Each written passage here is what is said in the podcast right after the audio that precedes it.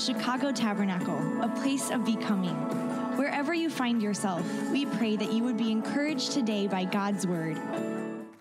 Amen. Good morning, church. Good morning. Amen. If the beginning of this service is any indicator of God wants to do, hold on to your seats because I expect that He wants to do a great thing today. Amen. Amen. You know, the, the beginning song, speaking of the sweeping power of the Holy Spirit, it was so appropriate to even set up the message uh, that the Lord has put on my heart this morning.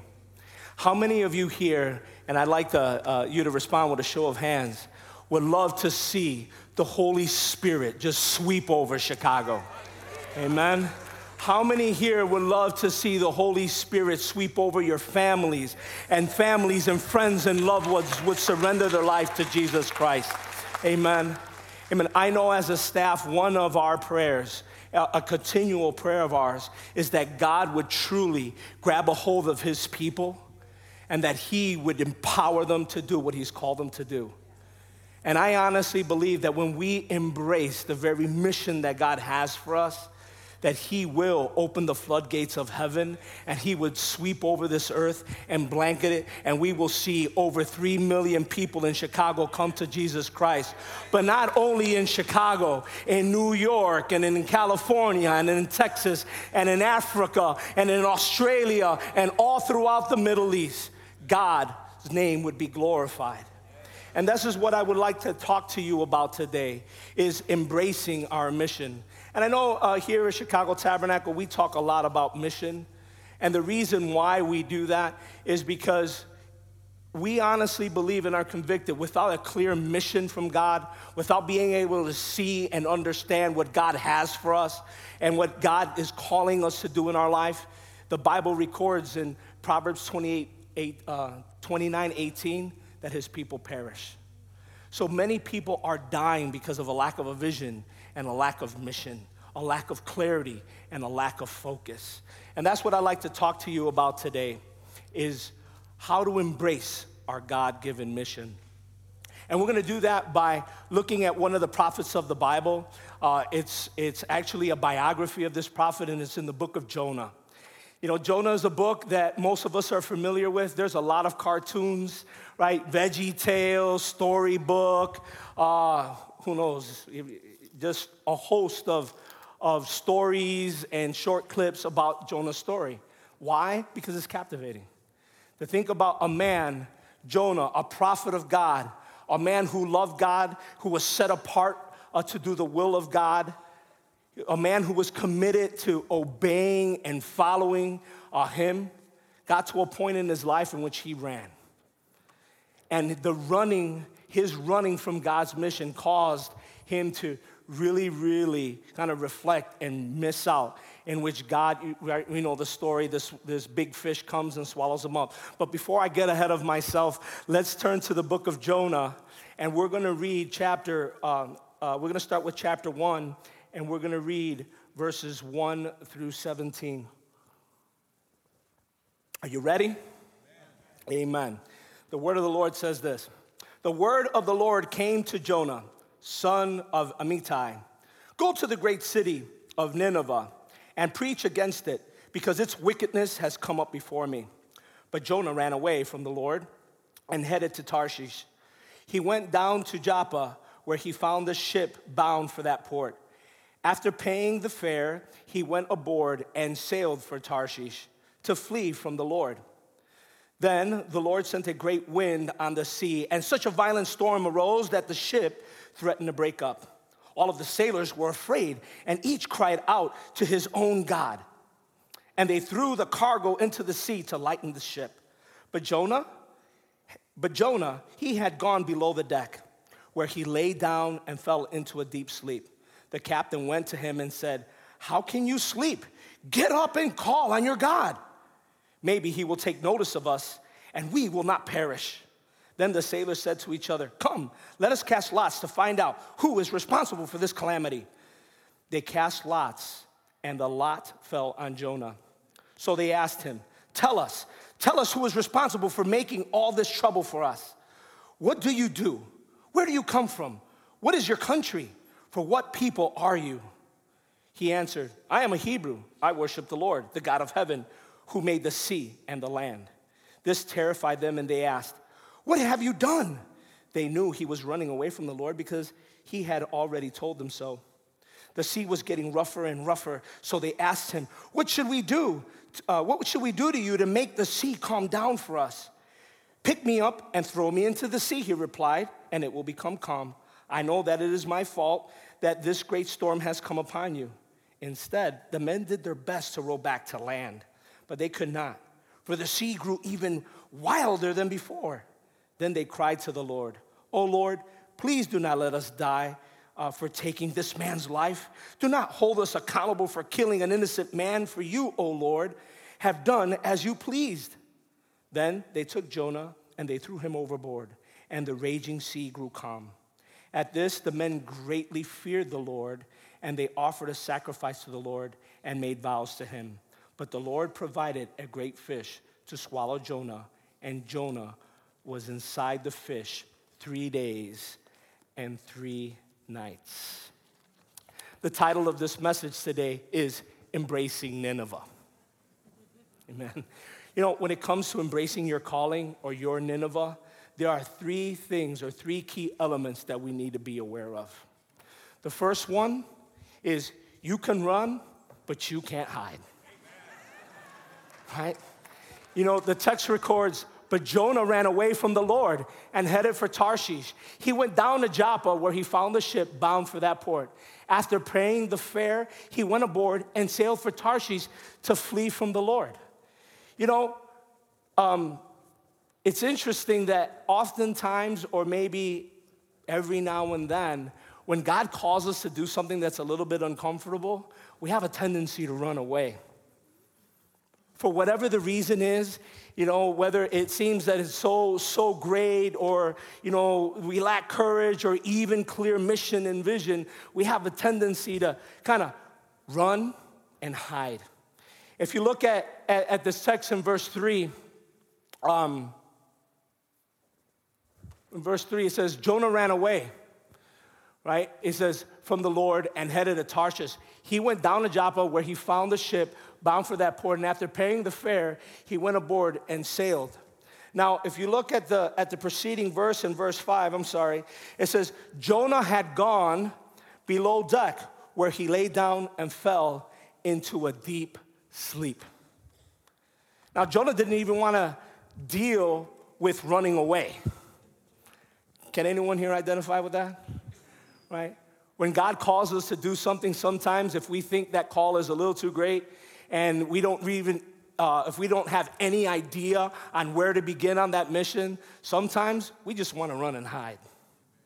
This is what Jonah did. Not only did he get on a ship, he went below deck. Now, in order to put this per, uh, into perspective of how far he decided to run, I want you to look at this map. Now, the Bible records that Jonah lived in Galilee. Now, uh, according to this, it's not really marked off, but if you look kind of in between Nineveh and Joppa, Galilee is there.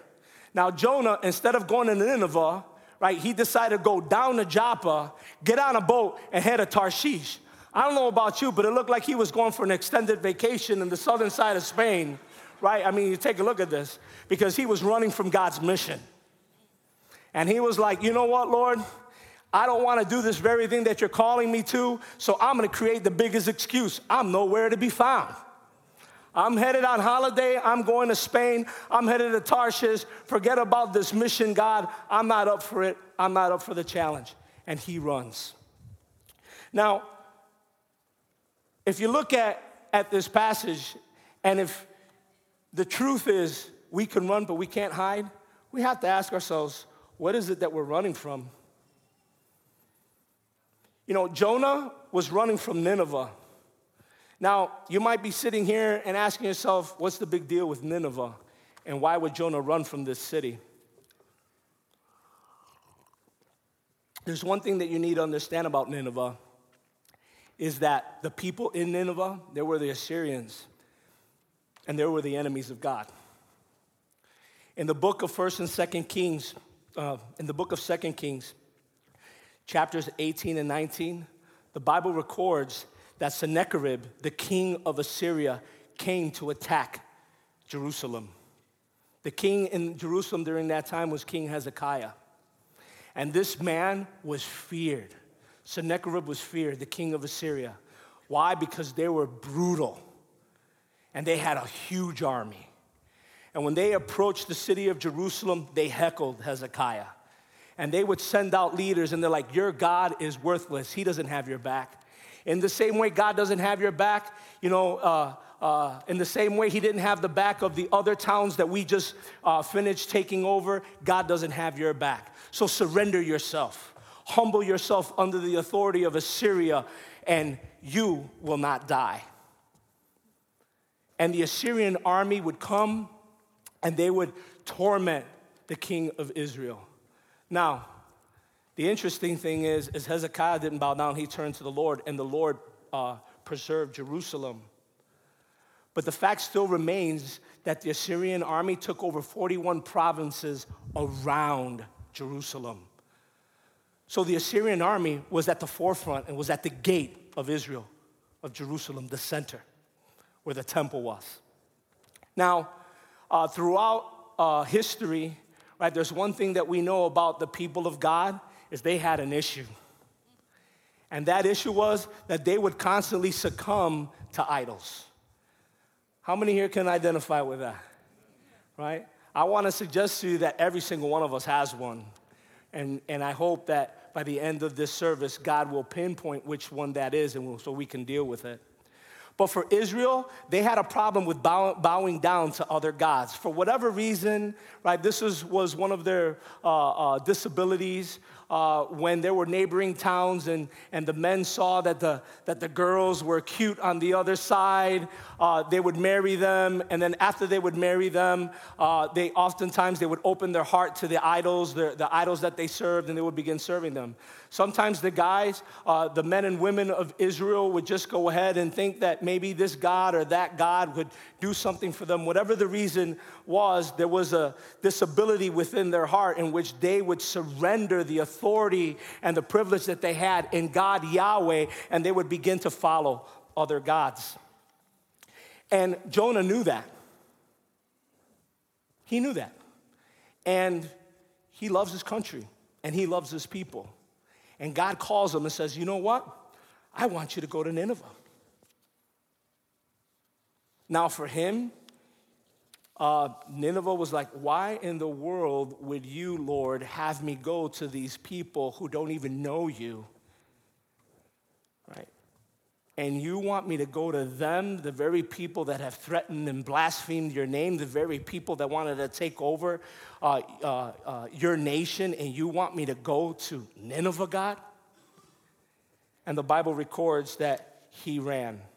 Now, I want to suggest um, to you one thing that if we're truly going to embrace our Nineveh, if we really are going to fulfill the mission of God, the first thing we have to recognize is we just need to have boldness and not run.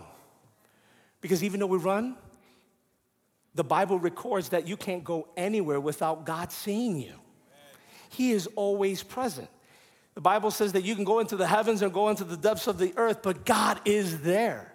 So even though we try to run, we can't hide from Him. So we should just embrace what God has for us and really deal with it.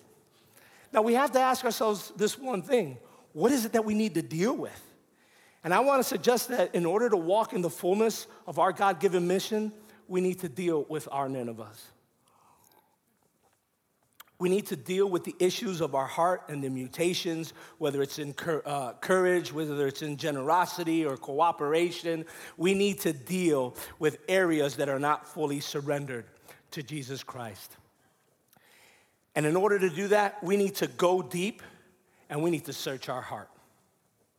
Now, if you look at chapter 2, verses 2 through 4, the word of God says, From the depths of the grave I called for help, and you listened to my cry. You hurled me into the deep, into the very heart of the seas, and the currents swirled about me.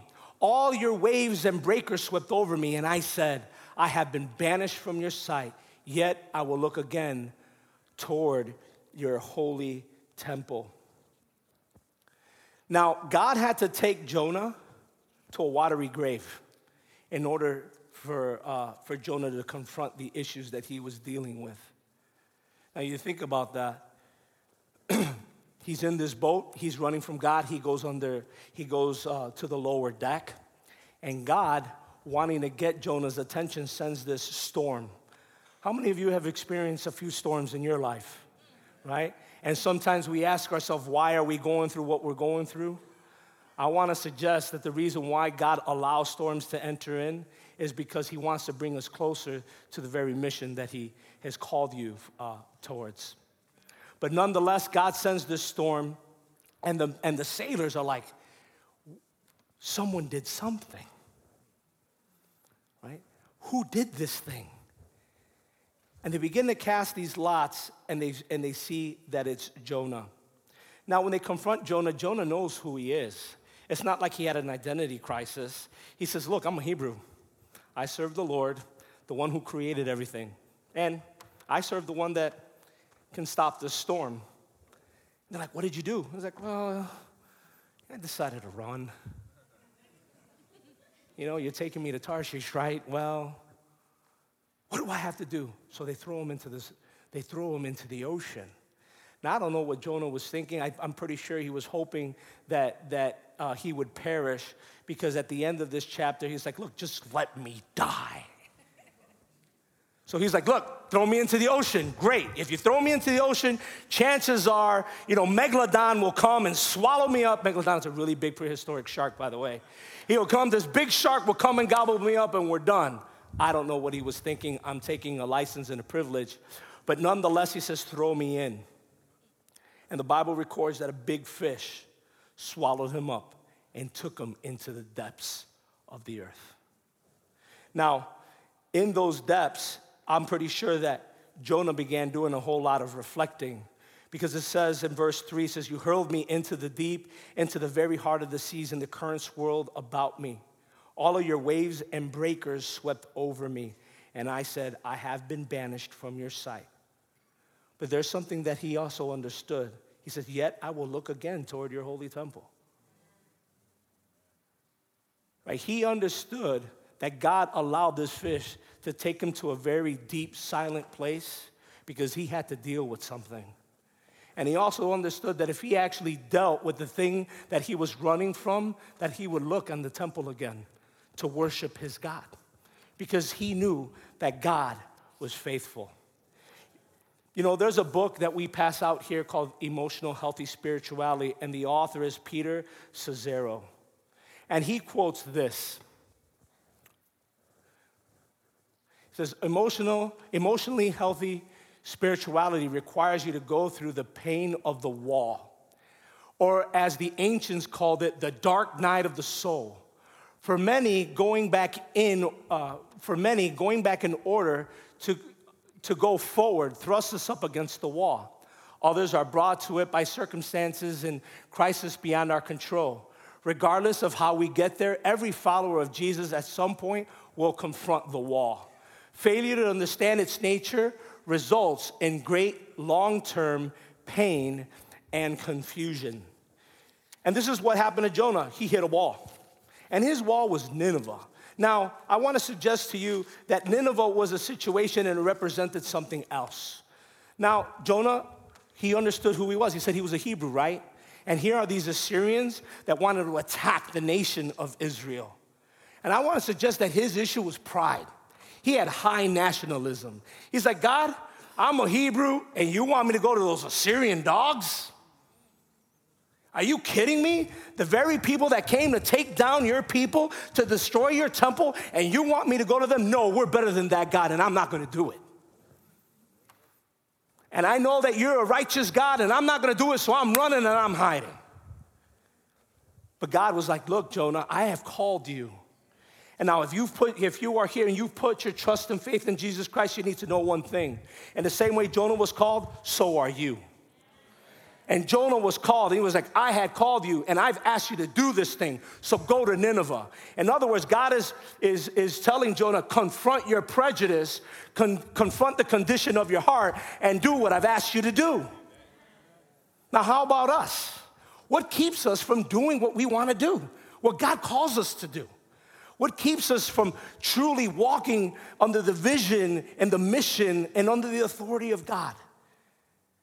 And I want to suggest that if we're going to embrace our Nineveh, if we're going to embrace our calling, we need to stop running and hiding, and we need to deal with the issues of our heart. You know, at one point in time, it's funny that I'm even here sharing with you today. Uh, for many, many years, I've run from this very day. You know, I've always, when I, when I accepted the Lord Jesus Christ in December uh, 19, 1999, I was like, Lord, I'll do anything you want me to do, but just don't ever put me to preach. I will serve, I will do missions, I will evangelize, I will clean toilets. It doesn't matter. I will go to shanty towns in which my wife and I lived in a very uh, uh, difficult situation. We, we were doing this. I am disposed to do whatever, but don't ever, ever, ever ask me to preach. Right? And you want to know what? God had to bring me to a very difficult moment and a moment of self realization. And I had to ask myself the same thing Jonah did Am I willing to fulfill the call that God has for my life? And in the same way Jonah had to stop running and hiding, so did I. How about you? How about you? You know, the first song we, we, we sang was Holy Spirit, have your way, right? I don't know, but who here would, who here desires for the Holy Spirit to truly consume you? Amen? I know I do, because I know one thing if God consumes me and I'm filled with the Holy Spirit of God, there is nothing that can stop the mission of God from going forward.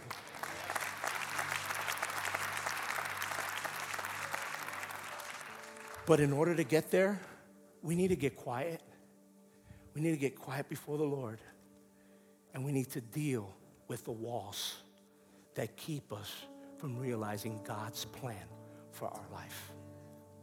What is that wall for you? Is it courage? Is it resentment? Is it bitterness?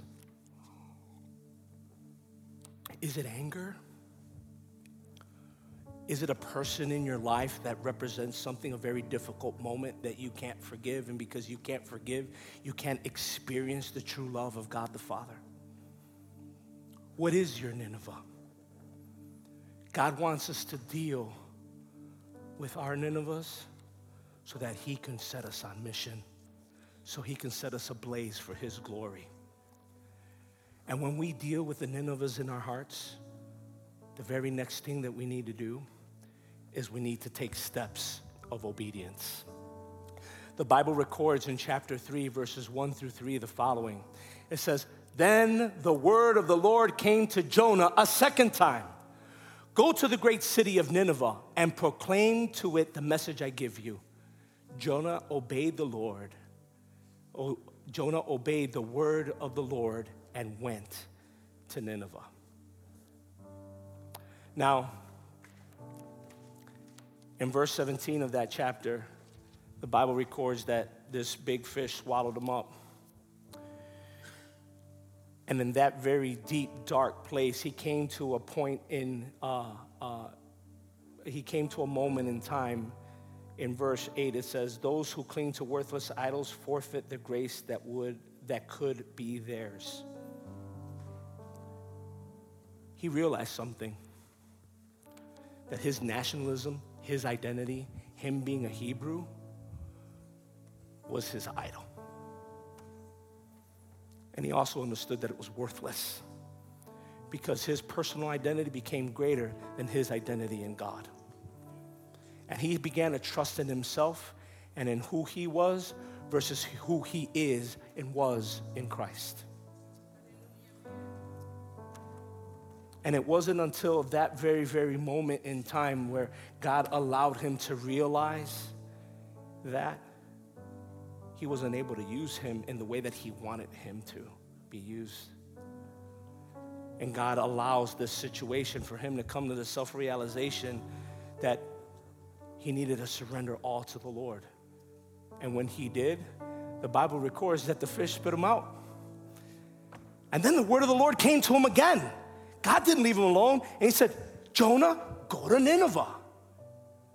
Now, the beautiful thing of this story is that when he went to Nineveh, the Bible records that it took three days to walk throughout the town. So that place was pretty big. But the Bible says that when he walked into Nineveh and he began to proclaim what God had put on his heart, that the people listened and they began to fast. And then the king took notice of what was happening. And then the king declared and decreed everyone, we're not eating, we're not drinking, we're fasting.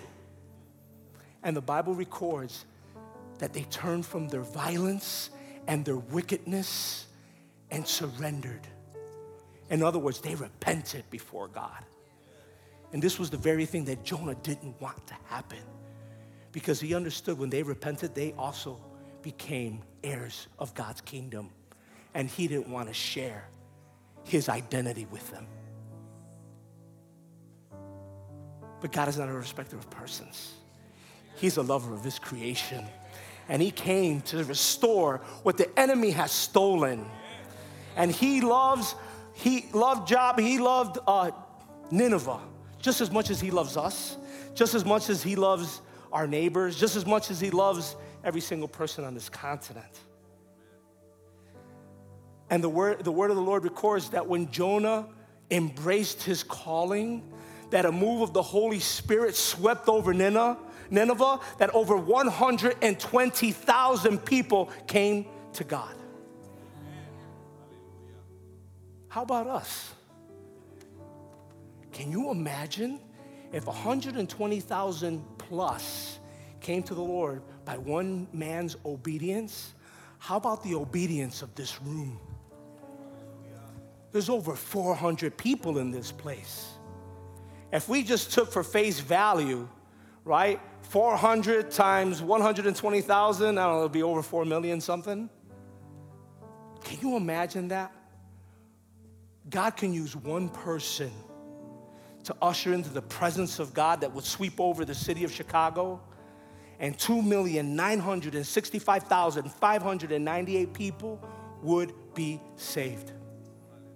You know, as a pastoral staff and a leadership team, our prayer is that God would sweep over this nation.